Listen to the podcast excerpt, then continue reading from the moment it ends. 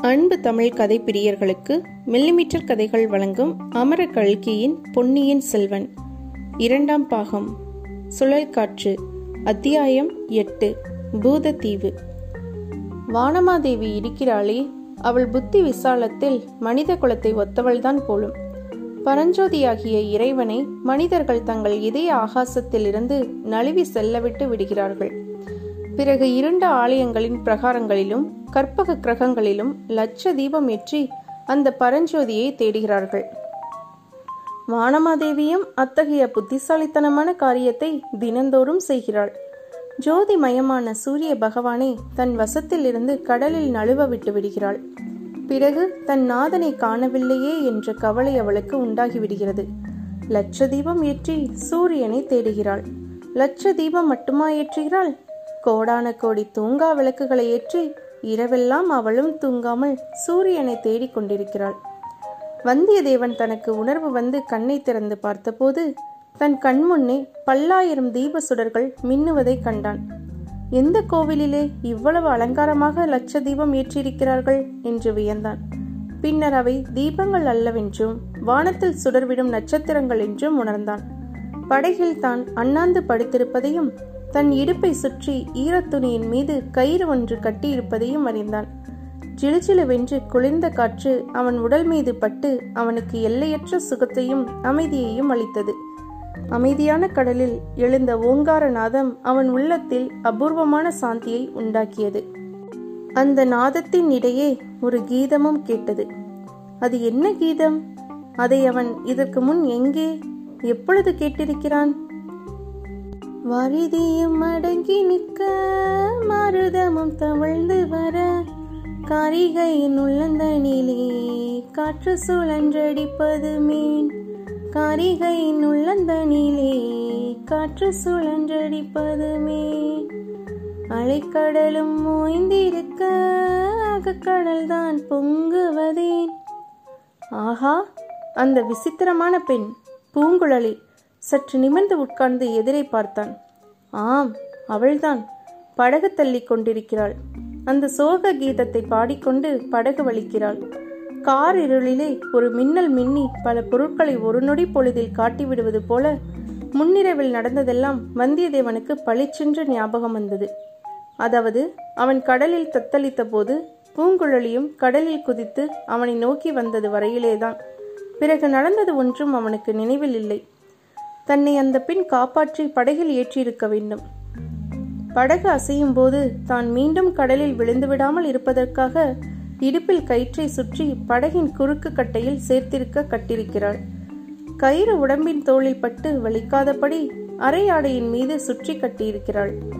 இடுப்பு துணியை சுற்றியிருந்த அரை சுருளை வந்தியத்தேவன் தொட்டு பார்த்து கொண்டான். பணமும் ஓலையும் பத்திரமாய் இருக்க கண்டான்.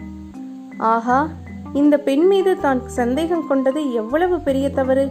வேறு விதமான துர்நோக்கம் இவளுக்கு இருந்தால் தன்னை காப்பாற்றி இருக்க வேண்டிய அவசியமில்லையே கை சளைத்து உணர்விழந்த தன்னை கடலில் இருந்து படகில் ஏற்றுவதற்கு இவள் எவ்வளவு கஷ்டப்பட்டிருக்க வேண்டும்? எப்படித்தான் தன்னந்தனியாக செய்தாலோ? அபூர்வமான நங்கை இவள். இதோ அவள் எழுந்திருக்கிறாளே. ஏன்? தான் வெளித்து விட்டதை பார்த்துவிட்டுத்தான் தன்னை நோக்கி வருகிறாளோ? வந்து என்ன செய்ய போகிறாள்? இல்லை இல்லை வேறு ஏதோ செய்கிறாள். ஆஹா பாய்மரத்தில் பாயை கட்டப் போகிறாள். எவ்வளவு கடினமான வேலை.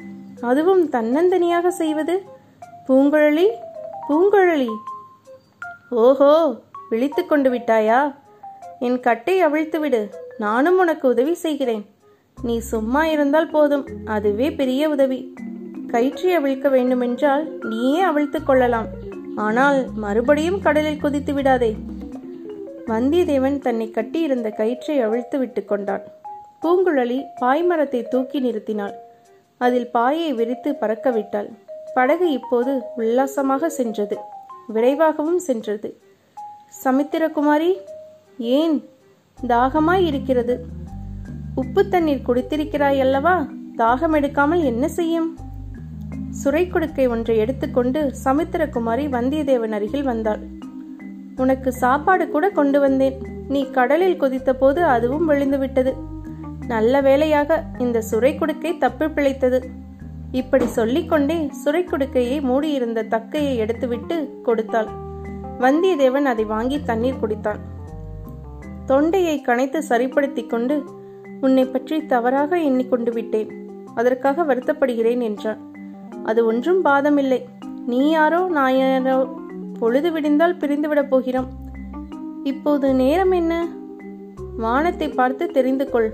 சப்த ரிஷி மண்டலத்தை பார் என்றாள் பூங்குழலி. வந்தியத்தேவன் வடதிசையில் அடிவானத்தை பார்த்தான். அவன் படகு ஏறும்போது பார்த்ததற்கு இப்போது சப்த ரிஷிகள் இடம் மாறி பாதி வட்டம் வந்திருந்தார்கள். அந்த அருந்ததி நட்சத்திரம் வசிஷ்டருடன் எப்படி ஓட்டிக்கொண்டு வருகிறது? அதிசயம்தான். துருவ நட்சத்திரம் மட்டும் இருந்த இடம் விட்டு அசையவில்லை. வான்வெளியும் மூளைக்கடலும் சேரும் அந்த இடத்தில் துருவ நட்சத்திரம் யுக யுகமாக நிலைத்து நின்று வருகிறது. எத்தனை எத்தனையோ கப்பல் மாலுமிகளுக்கு வழியும் திசையும் காட்டிக் கொண்டு வருகிறது. துருவ நட்சத்திரம். அதை யாருக்கோ உதாரணமாக சொன்னார்களே? யார் சொன்னது? யாரை சொன்னது? ஞாபகம் வருகிறது. குழந்தை ஜோதிடர் சொன்னார் இளவரசர் அருள்மொழிவர்மருக்கு வடதுருவத்தை உதாரணமாக சொன்னார் இளவரசரை பார்க்கும் பேரு நமக்கு உண்மையிலேயே கிடைக்கப் போகிறதா? இந்த பெண்ணின் உதவியினால் கிடைக்கப் போகிறதா? பூங்குழலி தன் இடத்தில் போய் உட்கார்ந்து கொண்டாள். நேரம் என்னவென்று தெரிந்ததா? மூன்றாம் ஜாமத்தில் பாதி நடக்கிறது. காற்று திரும்பிவிட்டது. பொழுது விடிய நாகத்தீவுக்கு போய்விடுவோம் என்றாள். நாகத்தீவா? என்று வந்தியத்தேவன் திடுக்கிட்டு கேட்டான். ஆமாம் இலங்கையின் வடபகுதி ஓரத்தில் பல தீவுகள் இருக்கின்றன. அவற்றில் ஒன்று நாகத்தீவு. அதில் இறங்கினால் மறுபடியும் கடலை கடக்கும் அவசியமில்லாமல் கரை வழியாகவே இலங்கை தீவை அடைந்து விடலாம். என்னை இறக்கிவிட்ட பிறகு நீ என்ன செய்வாய்? என்னை பற்றி உனக்கு என்ன கவலை? என்றாள் பூங்குழலி. எனக்கு இவ்வளவு பெரிய உதவி செய்தாய் அல்லவா? உன்னிடம் நான் நன்றி செலுத்த வேண்டாமா? என்னிடம் ஏதோ பிரதி உபகாரம் கேட்கப் போவதாக சொன்னாயே அது என்ன? என்றான். அண்ண அந்த எண்ணத்தை நான் மாற்றிக்கொண்டு விட்டேன். உன்னிடம் ஒன்றும் நான் கேட்கப் போவதில்லை. நீ நன்றி இல்லாதவன். அவள் அவ்விதம் குற்றம் சாட்டுவதற்கு காரணம் உண்டு என்பதை வந்தியத்தேவன் உணர்ந்தான். மீண்டும் ஒரு தடவை அரைச்சுருளை தடவி பார்த்து கொண்டு ஓலை இருக்கிறது என்று உறுதி பெற்றான். சமுத்திரகுமாரி நேற்று முன்னிரவில் உன்னை சந்தேகித்து நடந்து கொண்டதை நினைத்தால் எனக்கு வெட்கமாய் இருக்கிறது அதற்காக என்னை மன்னித்து விடு ஆகட்டும் நீயும் அதை மறந்துவிடு. நடக்க வேண்டியதை பற்றி யோசி. இலங்கையில் உன்னை நான் இறக்கிவிட்ட பிறகு என்ன செய்வாய்? இளவரசர் இருக்கும் இடத்தை எப்படி கண்டுபிடிப்பாய்? இந்த கடலை கடப்பதற்கு எனக்கு உதவி செய்த கடவுள் அதற்கும் உதவி செய்வார். கடவுளிடம் உனக்கு மிக்க நம்பிக்கை போலிருக்கிறது. நம்மை போன்ற அற்ப மனிதர்களின் காரியங்களில் கடவுள் சிரத்தை கொள்கிறார் என்று நினைக்கிறாயா? அவ்வளவு தூரம் நான் தத்துவ விசாரணை செய்ததில்லை. ஏதாவது கஷ்டமோ அபாயமோ நேர்ந்தால் கடவுளை பிரார்த்திப்பேன். கடவுளும் சமயத்தில் உதவி செய்வார். இந்த கடலில் எனக்கு படகு தள்ளுவதற்காக கடவுள் உன்னை அனுப்பி வைத்தார் அல்லவா? அவ்வளவு கர்வம் உனக்கு வேண்டாம். நான் உனக்காக படகு தள்ள வரவில்லை. என்னை உனக்கு உதவி செய்யும்படி கடவுள் கனவிலே சொல்லி அனுப்பவும் இல்லை. பின் எதற்காக நேற்று என்னை தப்புவித்தாய் எதற்காக இப்போது படகு தள்ளி கொண்டு வருகிறாய்? அதை பற்றி நீ கேட்க வேண்டாம். அது என் சொந்த விஷயம். வந்தியத்தேவன் மௌன சிந்தனையில் ஆழ்ந்தான். அவனுடைய கர்வம் கொண்ட உள்ளத்தில் ஓர் எண்ணம் தோன்றியது. தன்னுடைய வீர சௌந்தரிய வழிவழகை கண்டு தன் பேரில் இப்பெண் மோகம் கொண்டு விட்டாளோ என்று நினைத்தான். உடனே அந்த எண்ணத்தை மாற்றிக்கொண்டான் இவளுடைய பேச்சும் நடவடிக்கைகளும் அம்மாதிரி இன்னும் தர இடம் தரவில்லை. வேறு ஏதோ மர்மமான காரணம் இருக்கிறது. இவளுடைய வாயை பிடுங்கி அதை தெரிந்து கொள்ள வேண்டும். ஒரு விஷயத்தை நினைத்தால் கொஞ்சம் எனக்கு கவலையாகத்தான் இருக்கிறது என்றான். அது என்ன? உனக்கு கூடவா கவலையா இருக்கிறது? இலங்கையில் காடும் மலையும் அதிகம் என்று சொல்கிறார்கள். இலங்கையில் பாதிக்கு மேலே காடும் மலையும்தான் காட்டு மிருகங்கள் அங்கே அதிகம் என்று சொல்கிறார்கள். காட்டு யானைகள் மந்தி மந்தியாக சஞ்சரித்துக் கொண்டிருக்கும். சில சமயம் காடுகளுக்கு வெளியிலும் யானை கூட்டம் வந்துவிடும். இலங்கையில் உள்ளவர்கள் காட்டுமிராண்டி மக்கள் என்று கேள்விப்பட்டிருக்கிறேன். அது முழு பொய். அப்படியானால் சரி நீ சொன்னால் உண்மையாகத்தான் இருக்கும். அப்படிப்பட்ட காட்டு பிரதேசத்தில் இளவரசர் அருள்மொழிவர்மர் எங்கே இருக்கிறார் என்று தேடி கண்டுபிடிக்க வேண்டும். அது ஒன்றும் கஷ்டமில்லை என்று சற்று முன் சொன்னாயே. ஆமாம் சொன்னேன். சூரியன் இருக்கும் இடத்தை கண்டுபிடிப்பதில் என்ன கஷ்டம் இருக்க முடியும் என்று முதலில் நினைத்தேன். இப்போது ஏன் வேறு விதமாக நினைக்கிறாய்? சூரியனை மேகங்கள் மறைத்திருக்கலாம் அல்லது கடலுக்கடியில் சென்றிருக்கலாம். இந்த சூரியனை எந்த மேகமும் கடலும் மறைத்துவிட முடியாது. பொன்னியின் செல்வரை மறைக்க முயலும் மேகமும் ஒளி பெறும். கடவுளும் ஜொலிக்கும் கடலும் ஜொலிக்கும். இளவரசரை பற்றி பேசும்போது இவளுடைய உற்சாகம் எப்படி பொங்குகிறது? சோழ நாட்டு பிரஜைகள் பலரையே போல இந்த பெண்ணும் அவரை தெய்வமாக கருதுகிறாள்.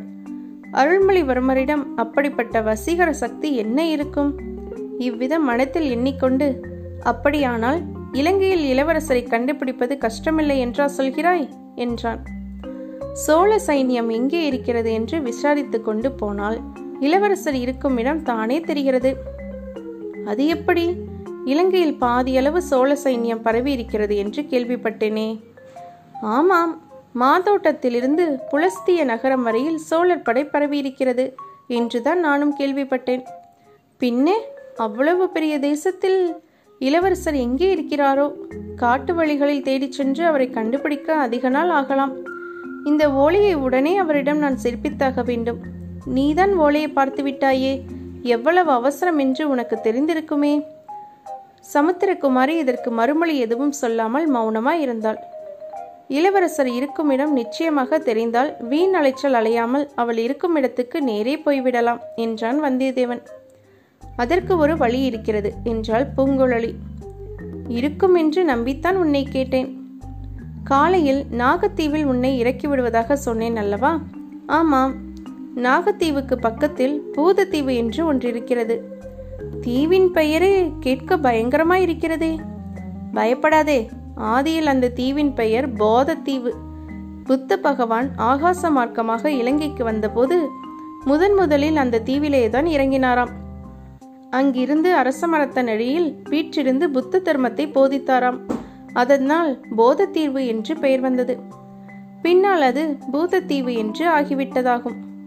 ஆமாம் பூதத்தீவு என்ற பெயரை கேட்டே உன்னை போல் பலர் பயங்கரமடைந்தார்கள். பிறகு அந்த தீவுக்கு சாதாரணமாக யாரும் போவதில்லை. பூதத்துக்கு பயப்படாதவர்கள் தான் போவார்கள். அதாவது உன்னை போன்ற தைரியசாலிகள். கொள்ளிவாய் பிசாசுக்கு பயப்படாதவள் அல்லவா நீ? சரி பூதத்தீவை பற்றி என்ன சொல்ல வந்தாய்? பூதத்தீவின் கரையில் ஒரு நாளிகை நேரம் நீ தாமதித்தால் பொன்னியின் செல்வர் இப்போது இலங்கையில் எங்கே இருக்கிறார் என்று விசாரித்து சொல்வேன். பூதத்தீவில் யாரை விசாரிப்பாய்? பூதத்தீவில் ஒரு பூதம் இருக்கிறது அதை விசாரிப்பேன். அந்த பூதத்தை எனக்கும் காட்டுவாய் அல்லவா? அதுதான் முடியாது. நீ என்னை தொடர்ந்து தீவுக்குள் வரக்கூடாது. கரையில் படகை பார்த்து கொண்டு காத்திருப்பதாக சத்தியம் செய்து கொடுத்தால் நான் போய் விசாரித்து கொண்டு வந்து சொல்வேன். சரி அப்படியே ஆகட்டும் என்றான் வல்லவரையன். காற்று சுகமாக அடித்தது. பாய்மரத்தின் உதவியினால் படுகுவீர் என்று கடலை கிழித்து கொண்டு சென்றது. கடலின் ஓங்கார நாதம் கேட்டுக்கொண்டே இருந்தது. வந்தியத்தேவனுடைய கண்களை சுற்றி கொண்டு வந்து தூக்கம் வந்தது. விழிப்பு நிலையிலிருந்து உறக்க நிலைக்கு லேசாக நழுவி சென்றான். இத்துடன் அத்தியாயம் எட்டு முடிவுற்றது. மீண்டும் அத்தியாயம் ஒன்பதில் சந்திப்போம். இந்த பதிவு உங்களுக்கு பிடிச்சிருந்ததுன்னா லைக் பண்ணுங்க கமெண்ட் பண்ணுங்க ஷேர் பண்ணுங்கள் மறக்காம நம்ம மில்லிமீட்டர் கதைகள் சேனலை சப்ஸ்கிரைப் பண்ணுங்க. நன்றி.